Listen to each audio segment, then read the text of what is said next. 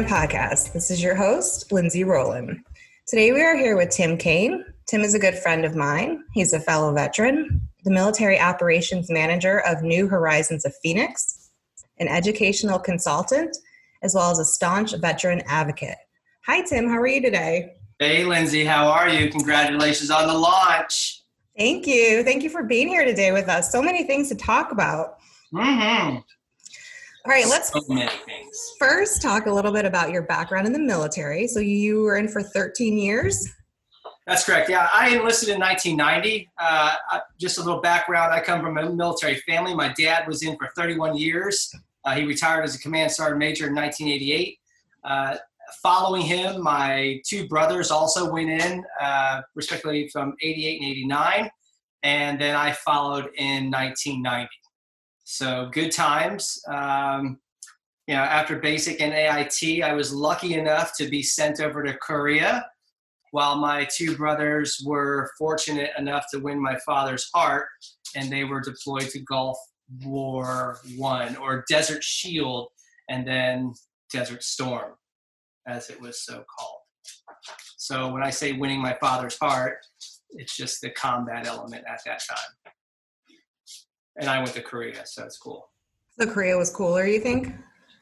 Not at all. I wouldn't think so. Not at all. My dad just laughed when I got my orders out of AIT. I went home for a week and then I shipped off, and then the rest is history moving from there. Um, a lot of schools in the beginning. I, uh, I was a radio operator. I was fortunate enough to go to Ranger School in 1993. And uh, when after completing Ranger School, there was a little thing called Long Range Reconnaissance and Surveillance, the uh, LURS detachments that were being connected to MI units. And then I picked up a gig, if you will, uh, with 519th MI uh, out of Fort Bragg. And uh, then came all the fun in my life. It was exactly where I wanted to be. Uh, I wasn't sure what to expect. I just know that I got a lot of feedback on what that dynamic was going to entail as far as uh, the mission and how it was going to go across the board and everybody wanted to touch it. So, uh, coming out of uh, Fort Bragg, I was as far as deployments are concerned. Uh, you know, I went to that little thing called Bosnia. Uh, that was a lot of fun. Uh, having been, having grown up in Europe, uh, Germany, and Italy, uh, I knew exactly where this place was. You know, what the region was like. So uh, going over there was it was pretty short. It was towards the tail end of my first enlistment, and following uh, that deployment, I come out. I have about a year left, and then I got out of. I, I left the service after my my initial enlistment, and went into the immigration service as uh, you know, I was hired under the Veterans Readjustment Act, and I worked with the INS for two years and recognizing that government service was what it was at that time and moving towards the need for a college degree to move up in the ranks, I decided to go to school part time while I was working with the INS in Louisiana. And then ultimately, I decided to go full time. Uh, and I started out at a school in Louisiana. I transferred out to ASU in 1997. And then I got picked up on IRR and returned to service in 1999 and I finished it out in 2004. Okay, so you got out in 2004. So you've been out Yeah. about, yeah, you've been out a minute then. Yeah, a little bit of a minute. Uh, my deployment after uh, going back in, uh, you know, 9/11 rolls up, and I was, you know, still with 519th, and we moved over to Afghanistan in uh, late 2001. I was in the Khost Province. I was uh, at Chapman, uh, FOB, and also Salerno. Uh, we are based out of our, you know, we're home based out of Bagram uh, for intake on Intel. Uh, but my dynamic moved in and around that particular region, uh, around Chapman and Salerno and uh, Khost Air, Air Base. And I ended up leaving after I got out in January of 2004. I went from the from the field, if you will, to back to the classroom at Arizona State University. I finished up my last year, graduating from Arizona State with a degree in history and a degree in political science. Uh, ultimately, my goal was to become a high school teacher, which I did uh, become a high school teacher, and I taught for 12 years. And, uh, you know, for 12 years, I was battling the lower standards and low expectations that we see in today's uh, educational space in K 12. And after 12 years, I just got tired of it and I moved over to higher ed in veteran services exclusively. I worked for one school uh, for about a year, and then I was picked up by New Horizons of Phoenix by Zach Hiscock, who's the president and CEO of that uh, of that training center, and it's been off the off the rails since then. Uh, I can't say enough about the organization. Uh, the organization is predicated on the mindset of uh, let's look at something new, and that mindset could not have come at a better time than in 2020 when looking for something new in the way things are done in higher ed. Uh, you know, we had to find new ways to survive, and it was a pretty seamless um, transition, if you will. Uh, we looked at everything that other schools were doing, and we decided that we're not going to marry up to the sacred cow way of doing things. In fact, I have a saying when it comes to the sacred cow New Horizons of Phoenix figured out how to make good hamburgers out of the sacred cow we really went off uh, the beaten path and we started to look at what is our footprint in the military community, which also, uh, you know, it, it, involves veteran community, uh, veteran spouse, dependent, so on and so forth. What is our space? What is our footprint in that community, and how can we enhance it? So I was unleashed, if you will, to find new ways, and I think that we've done that. Uh, new Horizons is a great organization. The company itself, not just in Phoenix, but we have been the, the company has been around for 35 years. We're located in over 70 we have over 70 different branches in the united states and i believe we are located in 13 other countries. So we are a global company. Uh, you know in short we, we, we seek to fill the gap in, in tech and we're trying to you know up skill uh, the it workforce we work both in the business to consumer and also the business to business uh, community. For what I do and what, what I am you know, attached to with New Horizons of Phoenix is our Rally Point CTI program. CTI is Career Transition Initiative. We have looked at the problem of the underemployment and unemployment of veterans as well as their spouses, and we have launched a program back in 2019. I wasn't part of the launch, but we launched this program that is geared towards cybersecurity and network professional. As you know, and probably your listeners know, IT is the way of the future. It touches every business, big or small. And uh, we are looking to fill the void that we are seeing in IT. Uh, we have instituted a fast track boot camp style, which a lot of schools have done uh, to fill the void. I think that we do it a lot better, not only just the academics, which are black and white, but our wraparound services we have included and built into our operational model a, a veteran or military centric component. And uh, that is really geared towards taking the active duty member and helping him or her trans- transition into a career in IT, or taking the veteran who's been out for six months, you know, five years, 10 years, and help them transition into a career in IT. There are plenty of jobs out there. Bureau of Labor and Stats show that we're going to have over a million jobs just in cyber open by 2028, and we are uh, we are part of we are the one cog in the wheel to uh, fill the void. Our career services, our wraparound services, if you will, uh, it helps a, vet, a transitioning veteran and service member in resume prep, personal branding, everything outside of the classroom. And we have seen great success New Horizons of Phoenix has. So, in order to use your services, you the only requirement is to be a veteran, or you do your services through Arizona. Well, um, yeah, as far as the veteran component for the rally points, but to be honest, you don't have to. We we have taken on uh, referrals, if you will, from from from other organizations, third party uh, partnerships that we are affiliated with. Uh, they have sent over, hey, I have a veteran who has this much experience he or she is looking for a job, can you look at their resume? And our career services team will look at their resume, even if they're not a student, and then tweak it and then contact that veteran and say, look, this is what you need to do. This is what we're going to help you do and it, uh, help you with. And then after doing so, we'll cut them loose because not everybody wants to come into the IT space. However, when it comes to veterans, we're willing and able to help them all. Uh, you know, New Horizons uh, Phoenix, we are uh, we work with uh, 35 right, right around 35 companies, not just in the state of Arizona, but nationwide. And we also have a DoD staffing component that's located in Tucson. So if you're a veteran and if you want to get back under that DoD umbrella because you loved it so much, well, we have an opportunity for you.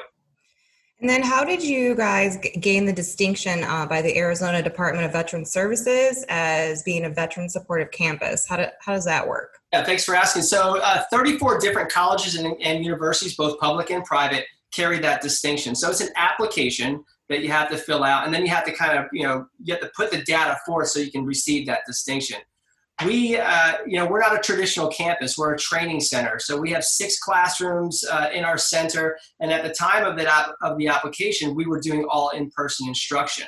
So uh, you, you, look at what what it means to be veteran supportive. You take out the you take out the classroom element as far as instruction because like i said it's black and white. And what do you offer the veteran? Well we offer one-on-one study sessions. We offer group study sessions. Uh, tutoring we offer test prep both practice and for the actual IT certification. Uh, we were the first in the state of, of, Arizona, whether it be public or private, to offer a standalone uh, area where a veteran could do their telemed appointments if they're using telemed with the VA.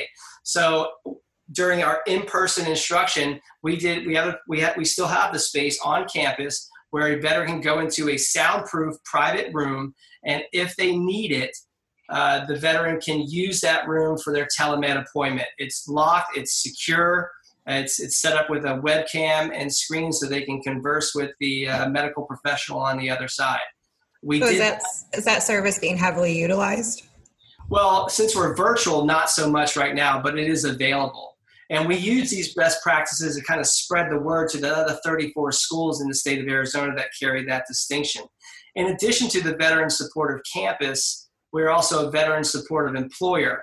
And that distinction comes from the Arizona Coalition of Military Families located here in, in, the state of Arizona. They work closely with the State Department of Veteran Services.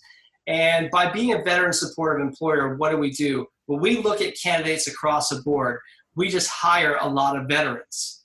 Okay. Our CEO is not a veteran. However, uh, roughly 52% of our staff are veterans. Okay. Uh, unfortunately, most of them are Marines.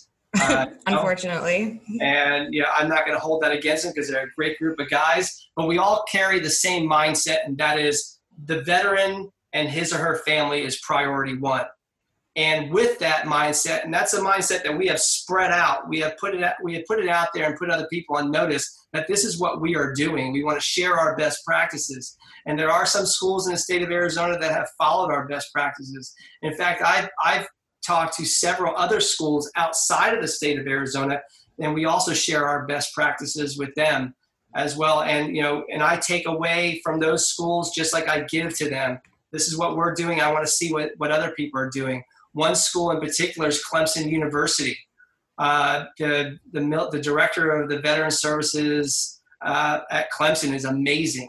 He sent me a 14 page, this is what we do. And I think that Clemson, as far as an East Coast school, is if you look at their services and what they are doing, uh, they, should be replicated. There's a lot of schools like that, but I tell you, uh, that director has done a lot over the over the past two years uh, I remember when I first contacted him, he was new. Uh, he's, uh, I believe he's a retired E7 infantry guy. You know, he's a banger when he was, uh, you know, in the service, and he takes that same mindset with respect to how he's running that uh, department at Clemson and getting a lot of traction. That's very interesting. So you guys have recently uh, won the Gold Medallion Award. That is correct. Tell me so, about that. And yeah. was it presented in person or is that on hold until COVID's over? Yeah. So you know everything everything that is COVID nineteen. Every you know we got. Uh, we applied for it back in uh, March, I believe, and it was awarded. We got the, the letter that it was that we were actually going to uh, win the award back in October. The HIRE Vets gold medallion gold medallion award is offered, or excuse me, it's awarded by the Bureau of Labor uh, or Department of Labor. Excuse me. It is the only federal level veteran hiring uh, award. It's the only one. Now states have their own, but Department of Labor has elected to come out with this with this with this um, with this award.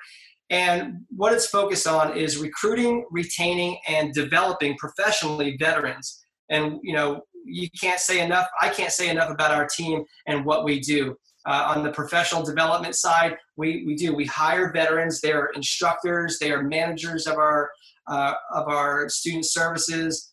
They are um, IT specialists. And not only are they are we just hiring them and also retaining them, but we're also growing them professionally, myself included. You know, there was a lot of things that I thought I knew, but when I came into this space and I was allowed to do what I do, and that is to uh, just go out there and put the feelers out there. Again, uh, making a hamburger out of the sacred cow. I love saying it because we go against the grain and we're not just going to settle for what's been done. Because to be honest, what has been done for the past 20 or 30 years when it comes to veteran advocacy on campus is not working. And I would take that uh, a little further and I'd, I'd, I'd, apply it to the post 9 11 uh, veteran. You know, there are numerous schools, and I, I'd be more than happy to rattle them off here on your podcast, but uh, I think that could get me in a little trouble. But they are both public and they're both private. And both industries have done wrong to veterans the post 9 11 uh, veteran has a lot of issues, if you will, that they are dealing with. Not all, but many. And when you put them into a school setting, they may have issues of not being able to get to class on time. Maybe they're having a hard time because they've been diagnosed with PTSD and they're having a bad day. Maybe they're walking into class and there's an anxiety level that got ticked off and now they can't attend class and when they can't attend class, some of these schools are saying, oh, sorry, you can't attend class. We're not going to do anything for you. Well, I know that you and I have talked about this extensively because um, when I was getting my master's degree, I had uh, I had really bad PTSD and I didn't finish my fourth semester, and so um, I had to like take my, in order for the GI Bill to pay for the next semester in order to finish my master's, I had to go back and change all my grades. And I forget what it was. Was it fail or F? Uh, or incomplete? Incomplete, yeah. You probably receive an incomplete because that gives you some time in the next semester to make up the work. But, but I was really worried that they were going to bill me for that semester. And like, it, it, it was an expensive school for sure and that's what happens to a lot of people. Now it's not it's not really the fault of the va because the va is no. only listening to the school. Mm-hmm. i know i have a student uh, well i have several students that, that, that, attend our training right now but one in particular was going to a school community college up in washington. Back in 2016 he just had enough. He had uh, you know he had a he has a tbi he was severely depressed. In any event uh, february of 2016 he attempted suicide uh, thankfully, that he was uh, he wasn't successful, but he did contact the school. He contacted them from the psych ward of the of the hospital he was in. The Veteran Services Department at that particular school did nothing for him, and by doing nothing for him, they just allowed his you know his time in class, if you will, to move forward. He received all failing grades, mm. and subsequently, to, subsequent to that, he a report was made to the VA, and he was billed uh, thousands of dollars in tuition as well as books. What I'm calling, what I'm looking for, and this is one of my ideas on a proposed piece of legislation, is to give veterans protections on college campuses. And it has to be legislative. It just can't be a policy that comes out of the director's office uh, for post 9 11 GI Bill benefits. It has to have some teeth. It has to be a piece of legislation. And what I'm looking for is to for the legislature to write out a law that says we are going to protect veterans. We're going to protect them from the, the nefarious practices of colleges and universities, both public and private, that are only looking for the quick buck. Everybody, as, as a veteran, if you have post 9 11 GI Bill, you know you are a walking blank check. Yes. And they're going to get their money. They're going to get their money from a veteran before they get a before they get their money from a civilian. And unfortunately, schools. Well, know- and also I think that they know. I'm sorry, I'm going to cut you off, but also I think those schools know that for the most part you're going to graduate. They know that the GI Bill is going to push you through, and they know that that you're almost a guaranteed graduate, unless of course you have the issues that you're talking about. But yeah, I mean, for the uh, uh most part, you're a guaranteed. Yeah, you're, well, you're, yeah, you're, you're, you're guaranteed money. There's no guarantee for graduation, though. But you know, just like for their civilian counterpart. But yeah, you're guaranteed. Well, but I think from the veterans' point of view, though, you you like are going to push yourself through school because you have that free money, and you know that you may have to pay it back sure. if you don't sure, finish. Yes. They know that they earn that. You know, it's not a grant. You know, you you earn your post 9/11 GI Bill benefit. You earn VOC rehab because of your service. Mm-hmm. Um, you know, we're just looking for schools that actually be veteran advocates. And one school in particular, I, will use this as a really good example Arizona Western College. Uh, Rebecca Cordero Torres, I might have her name mixed up. She's the director for vet services down at uh, AWC, Arizona Western College. She does an amazing piece of uh, service with respect to veterans. And this is how it goes. If a veteran is absent at AWC more than two times, the it it prompts the teacher who can see in the roll in the in the SIS that that student who's missing is classified as a veteran. The instructor then puts in place a, a, a process, and that is to notify student services, hey, this student who is a veteran has been absent from my class for two days, and I don't know why. Student services will then contact the Veteran Services Department, and Rebecca's team will then notify a third party off campus, usually the VFW, the American Legion, or even one of her staff members, and they will actually call out to that veterans, that veteran via phone, but also go to that veteran's address to do a welfare check. Now that is service, and that is the, that's making sure that the veteran is taken care of, because in many cases the veteran is not doing well and needed to be checked up on.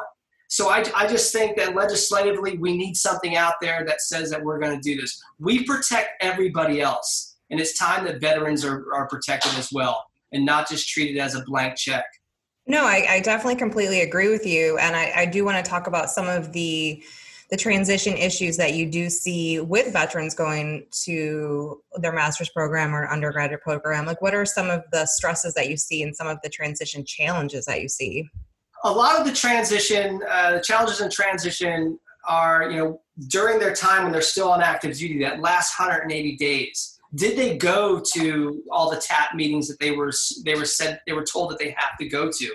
What kind of um, what kind of advice were they given at TAP on the education side? What kind of schools were promoted?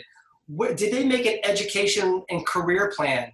You know that an action plan, an ECAP that that that acronym, that ECAP, I know is a K-12 uh, term, or you know, I guess dynamic, but you know, you should be making an education uh, and career action plan, and you know, find out what you want to do instead of just releasing these guys with a 214 and saying, "All right, good luck, go find a school." You got to find out what they want to do, and then also be honest as far as real. Uh, is it is it realistic to say tell your tap counselor that you want to be a day trader. You know, a, good story coming out of a uh, out of a army base in the western region. I was just oh Colorado. Uh, a couple of soldiers they they articulated to their counselor they want to be day traders. They want to they want to sit at home and day trade and make millions of dollars. They wanted to be the wolf of whatever street they lived on, right? And making money. Well, after telling their counselor this, and the counselor just basically said, okay, that sounds really cool. I mean, that sounds awesome. Well, what the counselor maybe didn't tell him or didn't even know is the amount of money, amount of capital you have to have in an account to be a day trader. Uh, both of these soldiers were E4s, and they, you know they might be part of the E4 mafia. I'm not really sure, but you know their wishes or dreams to be a day trader, I don't think were realistic only because they didn't have a plan except they wanted to be day traders and slick their hair back and wear thousand dollar suits. I'm not really sure, but you know I heard that little gem uh, from another transitioning soldier, and I thought it was you know I don't think that is the norm. I think that for the most part, TAP does what it can to ensure that uh, soldiers are receiving or military personnel are receiving a fair, balanced, and well advised transition but a lot of people that I talk to have not. Well, that was my question because do you really? I mean, because I, don't believe that, and I I took TAP, I believe, five years ago, and I didn't find that it to be helpful at all. Mm-hmm. So I don't know. Like, do you think it has it gotten progressively better? Because I know they put a lot more money into it, or yeah. do you think it still has a, a lot more work that needs to be done? I think there's a lot more work that needs to be done. You know, I don't think money solves all the problems. You know, again, it just comes down to good advice you know, when you know if you have a, a, a soldier or a service member is exiting and you and they say, I want to go get a psych degree, I want to be a psychiatrist. Okay, do you know how much schooling that that takes? Because mm-hmm. you can't just go to Arizona State University and get a psychology degree and expect that you're going to be a counselor right off the bat. In fact, there's a there's there's a pretty good plan or a pathway. It's usually your four-year degree, your degree, excuse me, then your master's, and then that that awesome PhD. And then you get to start solving problems. But really until then, you're not going to really realize your dream of being a psychiatrist because of the amount of school. But again, they're not getting the advice that they need. So expectation and, management. Yeah, absolutely. And a lot of a lot of people are getting out, whether they're for 20 plus years or four years. They're you know maybe their initial enlistment. They're not receiving that information. They get out and they become static. They have that gap year or the gap two years, three year gap, so on and so forth. If, you know, my advice to any transitioning uh, service member, and, you know, it doesn't matter what realm of the military you come from, when you get out, stay busy. Stay busy, stay alert, and most importantly, find a purpose okay? Because life on the outside is nothing like it was on the inside. And I, I use a window one, two, and three mentality. When you're in, you're told what to do, when to do it, and how to do it. Doesn't matter if you're an E1 moving all the way up, right? There's always someone there to tell you how to do it, when to do it, where to do it. There's direction. You come out, those services or that that uh, that mindset doesn't exist, and there's a lot of discouragement the loss of purpose is one of the biggest problems I see with veterans today. They have lost their purpose, and that's that. That could be debilitating. no, I, I completely agree with you 100%. Um, because when I got out, I I went and got my master's degree, and I was so lost, and not lost because I didn't know what to do, just lost because I was surrounded by all of these students who had gone right from their undergraduate degree to their master's degree. They were at least 10 years younger than me. Um, their parents were paying for their school. Uh, I just, we were not like, there was no, I had no connection with them. And so I felt really lost in my master's program because I couldn't connect with anyone. And I had like, you know, just left the Defense Language Institute. I had had two deployments and like all these things. And so I do agree with you on finding a purpose, but I think that it's also like that's easier said than done because what is that purpose and how, and I don't think that you that it, you just instantly snap your fingers and you know what it is. Yeah for sure. And when i say finding a purpose you know one of the um, one thing that i i think i learned i, I read the book uh, herb thompson's uh, you know transition mission i believe. Yes transition uh, you know, mission. in his preface not he, to be confused with Matt Louis's mission transition, which is no, also really good. I have not read Matt's book, but Herb's book, I, I really liked what he said in the beginning, and it was nobody cares you're a veteran. Okay. So now, true. A lot of people think that I'm crazy for saying it because I'm just repeating what he said, right? No, it's he's true. The one, he's the one that wrote the book, right? It just kind of matches up with my mentality. Nobody cares. Okay. Now, thank you for your service, all that good stuff. Tell me what it was like. You get to tell some stories. This is to um, some civilians. They don't understand anyway. Um, but nobody really cares. At the end of the day, you got to prove your well. You got to prove your worth to any organization. So when I say finding your purpose, how do you fit in? You know, I found out how I fit in with New Horizons after I cold called Zach Hiscock. I said, "Hey, I work over here. This is what I want to do, but I also want to tell you how you can better your business with respect to the military community." He set up a meeting with me about a day later after I messaged him on LinkedIn. I sat down with him. He had a notepad. I just had all this stuff in my head that I was telling him. He wrote everything down. And I said, everything that everything that I, I'm telling you, at my old job, they won't do it. I want to do this. Right? That goes back to the New Horizons of Phoenix uh, mindset. You know, tell me something new. right? Again, getting away from the sacred cow, how things are done for years and years and years. It's time to mix it up. And 2020 has showed us, you know, that, you know, has set conditions to make sure that you are either going to adjust, adapt, and overcome, or you will you will cease to exist and okay, let's go back. I have two yeah, points here. Okay, yeah. so your first the first point was nobody cares that you're a veteran. And I completely agree with you on that. I think it can give you some street cred in the veteran community if you're trying to connect with other veterans for a job. But I think in the civilian community or, or like or just being a, a normal student in a college, it means absolutely nothing. And because I went to a very liberal school, it actually means that they they actually don't like you um, for you know whatever their reasons are. Um, so I think that that is very true. But I also think that there, and like you said, there are ways to promote yourself. But you you found your purpose in your current job, but there had to have been a huge transition period because there was time in between there. So what did you do in that period that brought you to your purpose? So I, you know, when I, when I decided I want to be a high school teacher, right? I want to teach poli- I want to teach American government and history. Those are two things I'm passionate about. Okay, I, I talk about it every day. Well, I thought that I can take what I know and my passion for history, my passion for American government, and I can just, you know, I can teach it, right? And uh, you know, I, I came to the to the realization that I really can't teach anything. Teachers can't teach; they don't teach. If you do anything, you're all you're going to do with your students is you're going to force them or help them think for themselves. They can, you know, they they think about the elements of history, the times in history. They think about politics or how American government came to be. And you know, I was I was living in La La Land, thinking that I was going to change the minds of the youth. Well, it took me a while, about eight years into my uh, time in teaching, where I realized that it's not the students that that killed teaching for me. I mean, sure, there were those, te- those there were those students that said, "I don't care," right? And you know, in the military, we had people like, "I don't care," you know, "f that," you know, who who cares about that? Why are we doing this? What's going on here? You see it in every every community, if you will.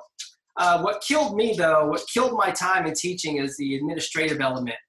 You know, the pass every student, the you can't fail students. You got to give them every opportunity to succeed well, sometimes people need to fail in order to succeed, and they weren't allowing me to do that. So I stuck with it for another four years, and it was debilitating. You know, I mean, I, I, I got to the point in my last four years of teaching, I couldn't stand, I, I couldn't stand going to the school. When I got into my classroom and closed my door, that was where I was in my element. I had no outside forces messing with me, right? If parents wanted to question what I was saying, well then i would you know i would invite them in my classroom not only to watch the instruction but also let's have a conversation. Uh, you know everybody knew what my political leanings are all right or were uh, at the time. So um, you know that journey that that time 12 years in teaching really opened my eyes that yeah i was looking for a purpose but my purpose was based off of uh, an idealistic way of looking at things. So then i said all right well i'm going to leave teaching I'm going to go into higher ed, right? But I'm not going to teach in higher ed. I'm going to go work with veteran services because I, you know, just uh, going back, ever since I've gotten out of the service, I've always worked with veterans. I always worked, you know, whether it be a pri- uh, like a, a nonprofit or with municipalities here in Arizona. Certain cities had great veteran programs. I would go to give them uh, educational advice you know, look, you know, what are you looking for, so on and so forth. Maybe a liberal arts college isn't what you're looking for. Maybe you need to go to a trade school. You know, there's purpose in trade, right? So, you know, it took a little, you know, you know, the bumps and bruises, 12 years, I came up into higher ed. But then when I was in higher ed and working in veteran services within under the student services umbrella, I started to see the same things. I would I would say, hey, we should do it this way, or maybe we can try it this way. You know, I'm not I'm not a uh, a trailblazer by any means, but I, I know when something's easier. You know, I you know I can I can talk to a veteran, and if they're having problems, I'm gonna take some time out of what I'm doing to talk to that veteran. I was told that I can't do that. When I'm told I can't talk to a veteran because he or she's having a problem, I have an issue with that. You were told by who? By my director, who said, "Look, we're not here to counsel them. We're not here to. We're not here Yeah, we're not here to, you know, put ourselves out on a limb. You know, everybody th- thinks on the legal side. I said, okay, that's fine, right? So, uh, like I said, with with where I'm at now, I've had the opportunity to kind of go off the reservation, and I can talk to veterans about anything. You know, I onboard every veteran coming into our school, and by onboarding, I have a I have a one-on-one conversation with them, and I don't talk about school. I don't talk about what they expect to get out of the program. That's already been done. I talk about veteran centric elements. Do you have a service connected disability? If not, when it well, if so, when is it coming in, and when have you yeah. applied? When, it, when have you applied? Have you gone back? You know, every you know every two to three years. You know, life. You know, your disability can get worse. Yes. You can also get better.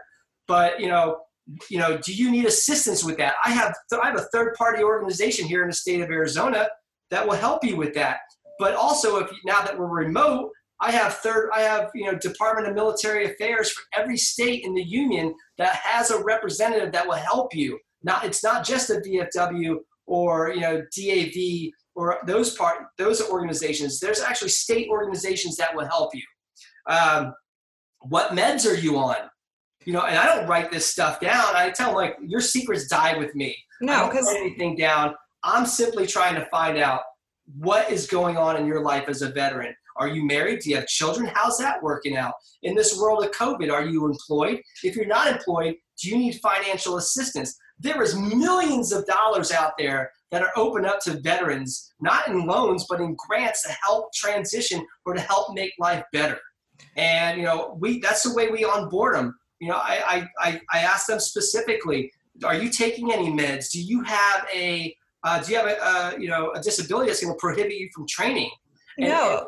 I agree. These are like very, very important questions. And as you know, that those these questions and the answers and how they're dealt with can very much be you know either their success or their demise because if you have someone who's taking trazodone at night and wakes up at noon the next day like they're not, they can't take morning classes or they're not functioning right or they're on gabapentin or they're tired all the time or they have a tbi or for me yeah you're naming off all my meds but, um, but but i mean even like for me like i wore hearing aids for a while i don't wear them now but like in class if the professor wasn't speaking to a certain like level i couldn't hear him so i eventually had to ask to sit in the front of the class but that was like so embarrassing for someone who had just come on come off active duty who was a, who a company commander and had done you know all these things to, to actually like say to my professor hey could i possibly have a front row seat?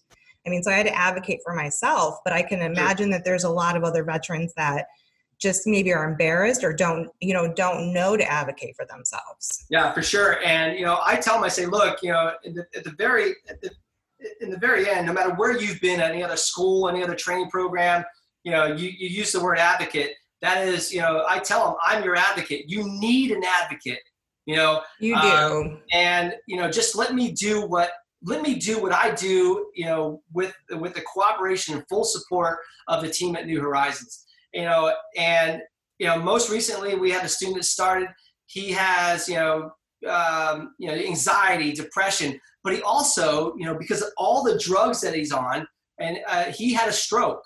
So when I look at what we do when we're onboarding veterans, I can tell you for a fact. Well, no, I'll never. I won't use that word. I don't think any other college or university out there is doing it. And I think that they need to do it to make sure that they know what's coming into their school, not because of the risk, but because you may have to settle in on some accommodations and modifications. This student, most recently, that started, he had a stroke just due to his meds. So a person wow. with a stroke is going to have some cognitive deficiencies. Right. I don't know what they are because I've only talked to him over the phone, but I know, and by what he's told me, he has them. So now I have right, and you're not a medical professional, yeah, but you can still help him mitigate. Definitely not a doctor, you know. I try to play one every now and then, but you know that's my personal life. Um, you know, I look at what can I do, what modifications or accommodations can I put in place to help this student move forward in training. You know, some schools would say, "Oh, I'm not really sure." You know, disability services, not sure what we can do. You know, I, I don't have a not sure what I can do button. All right, anything and everything. I love it. I love it. Yeah, not everything that we can do at New Horizons to help this help the veteran again transition into a career You know, not just a job. Anybody can get a job. We're looking at careers because whether you're in for four years or whether you're in for 30 years, the military at some point was a career, right? Believe it or not, you don't have to do four, you don't have to do 20 years to have a career in the military because when you have a career, everything in your life is about that particular job. And that's what every soldier, Marine, airman, sailor, and coastie does. It is their life. And you know, we have we have to have that mindset. There's a lot of people in the veteran advocacy space that do that, uh, but there are certainly a lot that don't do it. And uh, it's my goal to just again get the word out. You know, we use a lot of social media platforms. This podcast is going to serve as a you know a call to action for other people in the advocacy space for veterans and their their families to say, look, we need to do more. We, you know, New Horizons isn't perfect, but we're focused on, we have four pillars. It's family, it's employment, it's education and wellness. All four of those are intertwined with each other. So the family does better if the employment's good. The family does better if the finances are good. The family does better if the if wellness is is good, and everything vice versa. Everything is tied in to those four pillars. Right. And yeah. and to go back to that a little bit, because in the military, all those things are tied in together and all those things are taken care of.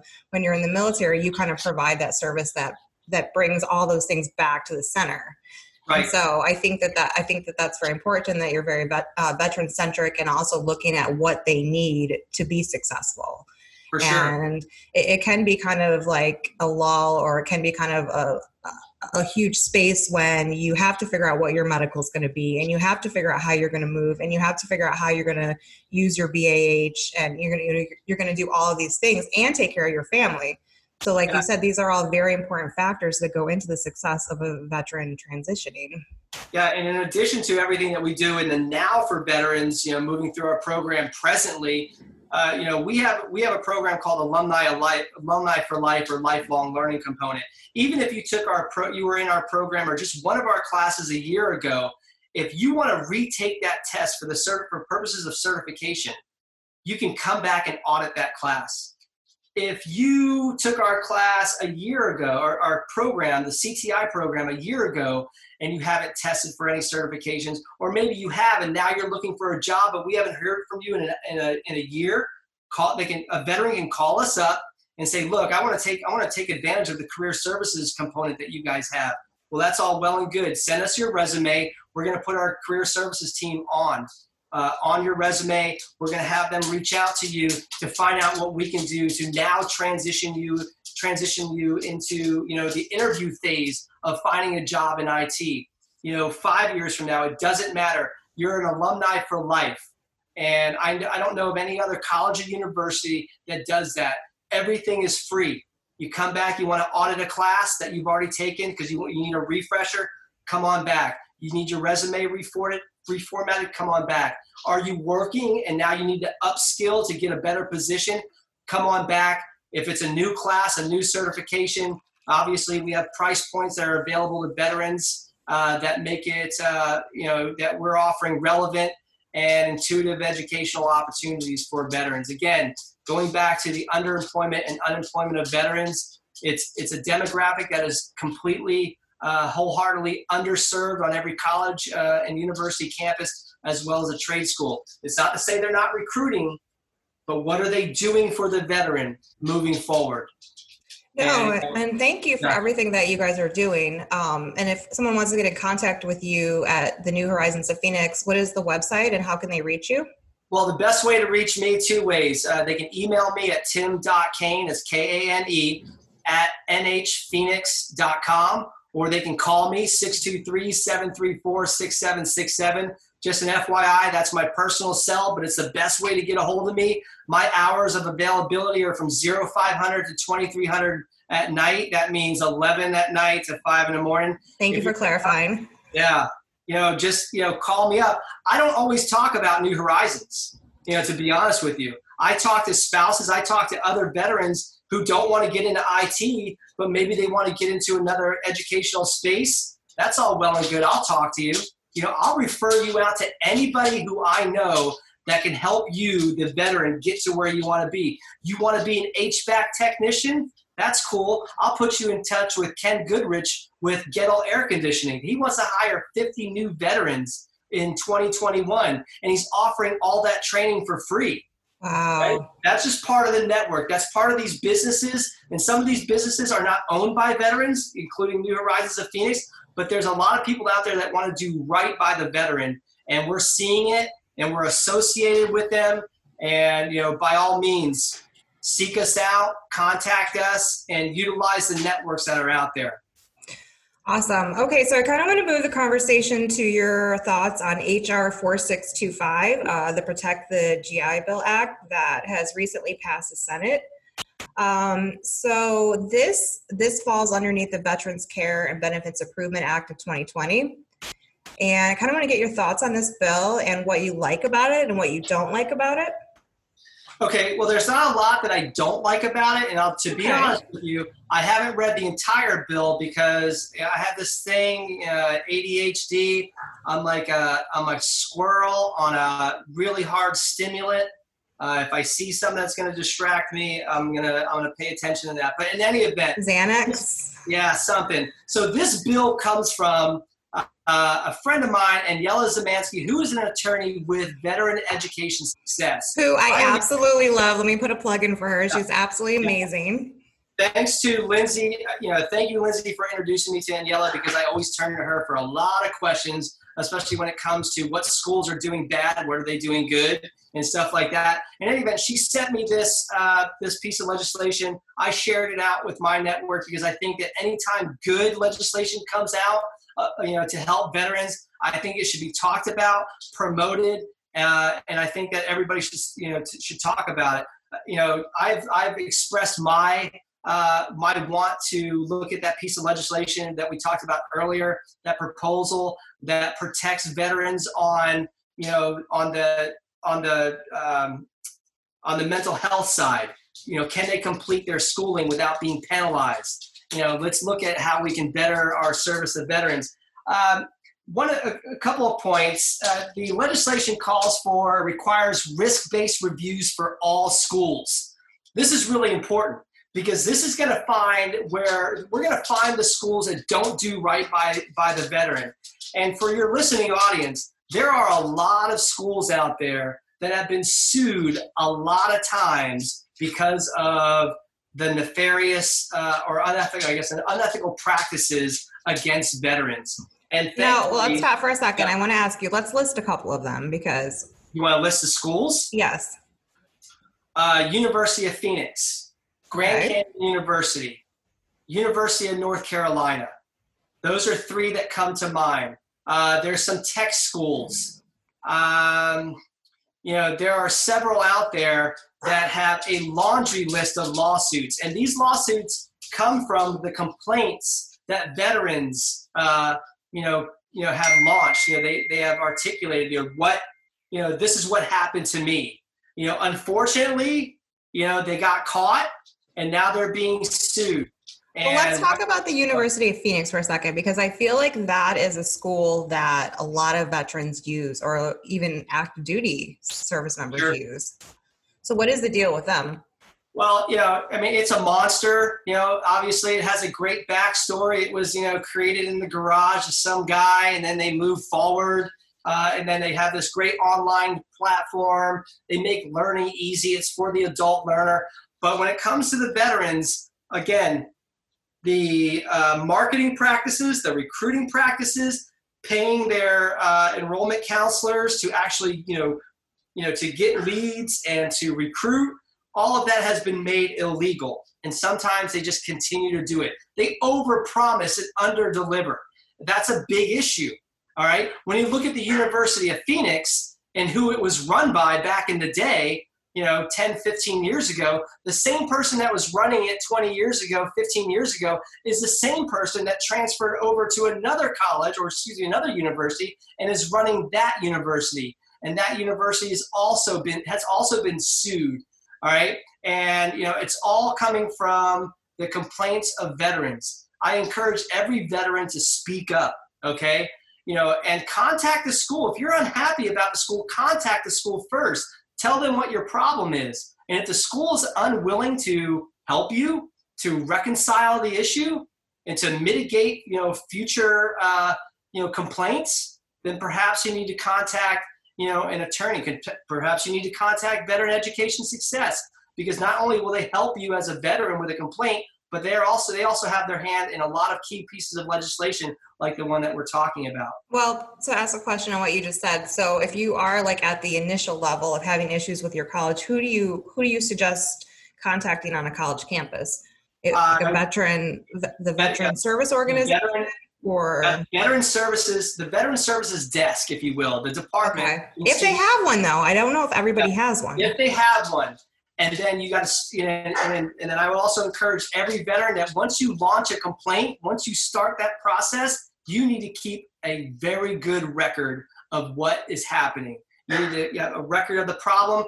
Every phone call, every email, you need to save it because at times nothing will happen and then you're going to escalate it. And when you do escalate it, you want to have a record of it because if, if at some point an attorney becomes involved, they're going to ask you, hey, do you have any records? And what you want to do to make the the dream of that attorney come true is that when they say, do you have records of it? And you pull out a flash drive that says, I have everything digitally, or I have saved everything, uh, you know, hard copy because I'm crazy.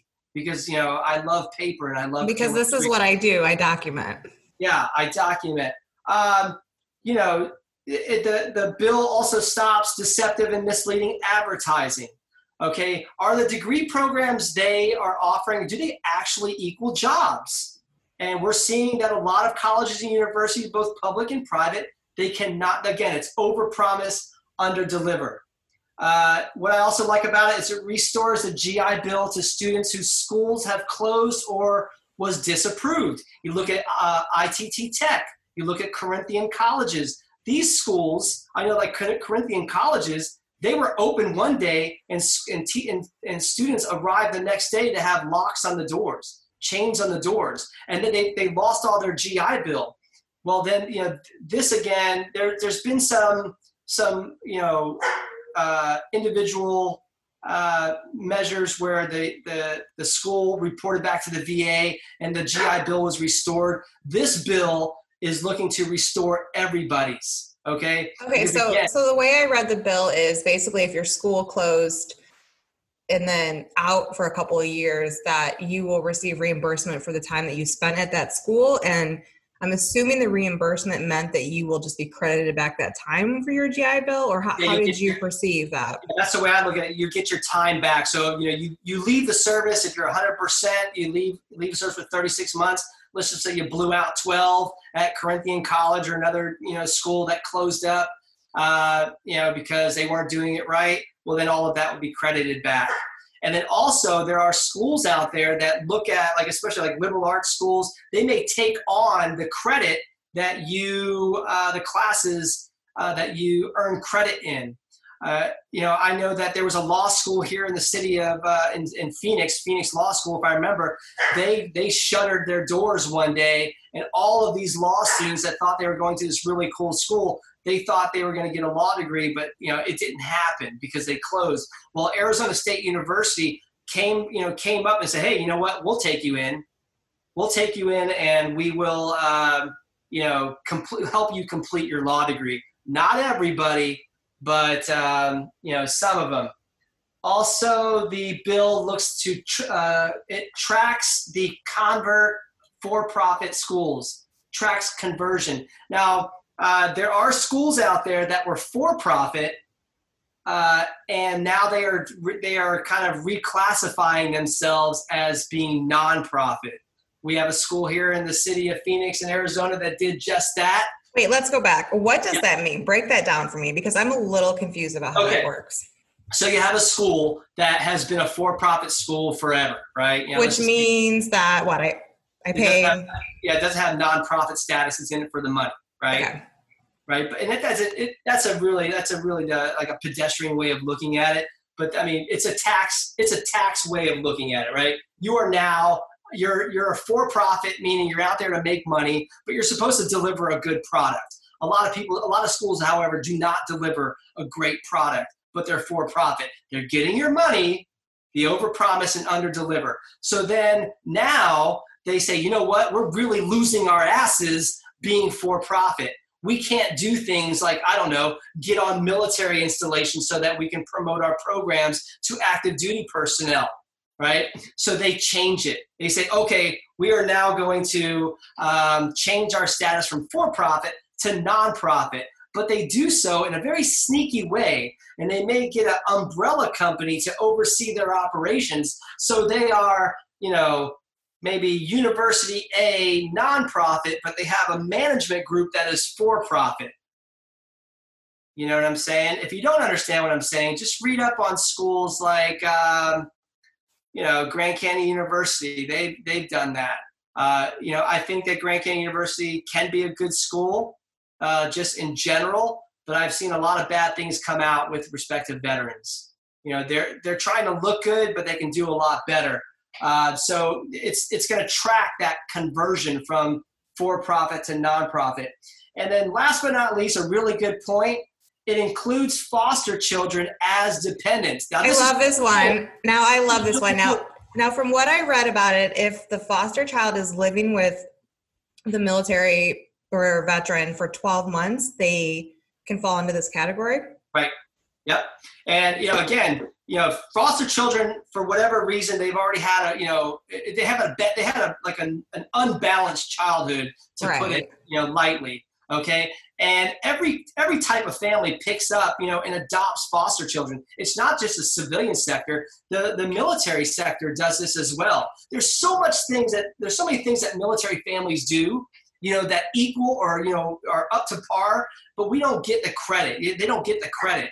You know, I just saw a really cool story on LinkedIn. You always see these celebrities going into Walmart or Target and buying up the layaway uh, receipts for all these families. They got toys for their kids, and a guy walks in and he, you know, he says, "All right, you know, give me all the receipts. I'm gonna, I'm gonna make them go away, and the people can come and pick up their toys." Well, you get all this recognition from celebrities out of Hollywood, but here's a really good story out of Fort Campbell. The commander, lieutenant colonel type for 5th Group Special Forces, I believe, walks into the PX because you know celebrities can't get on post and buy those receipts up.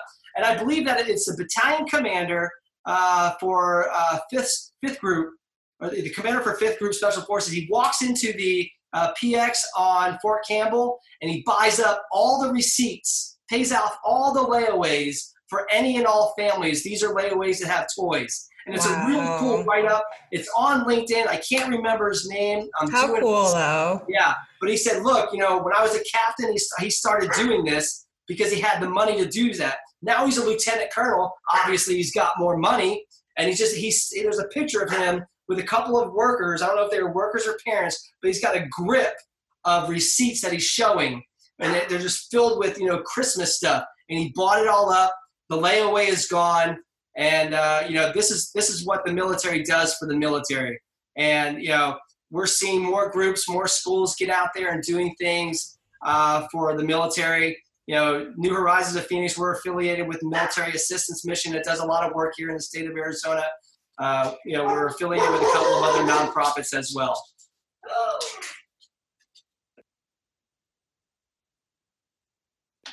Go ahead. Sorry. You there? Lindsay? Sorry, lost you. Oh, um, sorry. No, I think that's really awesome that, that those things are happening. And, you know, yeah, that that's great. I need to edit that part out. I got lost. Um, all right, so I do want to talk about a few more things. Let's talk about your op-ed in Military Times because I think this was a great op-ed. Um, I think I actually got to edit it, but it didn't need any editing because it was written so well. But tell me about that and tell me about how easy it was to actually write for them. Yeah, so uh, you know, it was back in August. I submitted an op-ed for the Military Times. I think I was talking to you, and you said, you know, you should write this. You should write something because that's what you were doing at the time. Well, let's just say that I wrote one too, and it did not get picked up. So I was a little bit jealous that yours did, but I mean, I still think mine was really good. Just timing, plus, you know, I, I timing sent, issues, and I sent a gift basket with my uh, my my submission.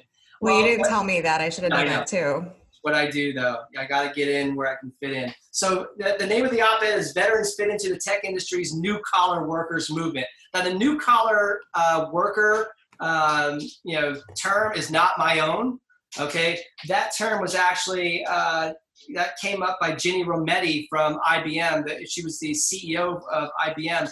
And what it looks at, uh, what a new collar worker is, is a person that looks for alternative pathways to go into a career for you know, to, to earn edu- educational credentials.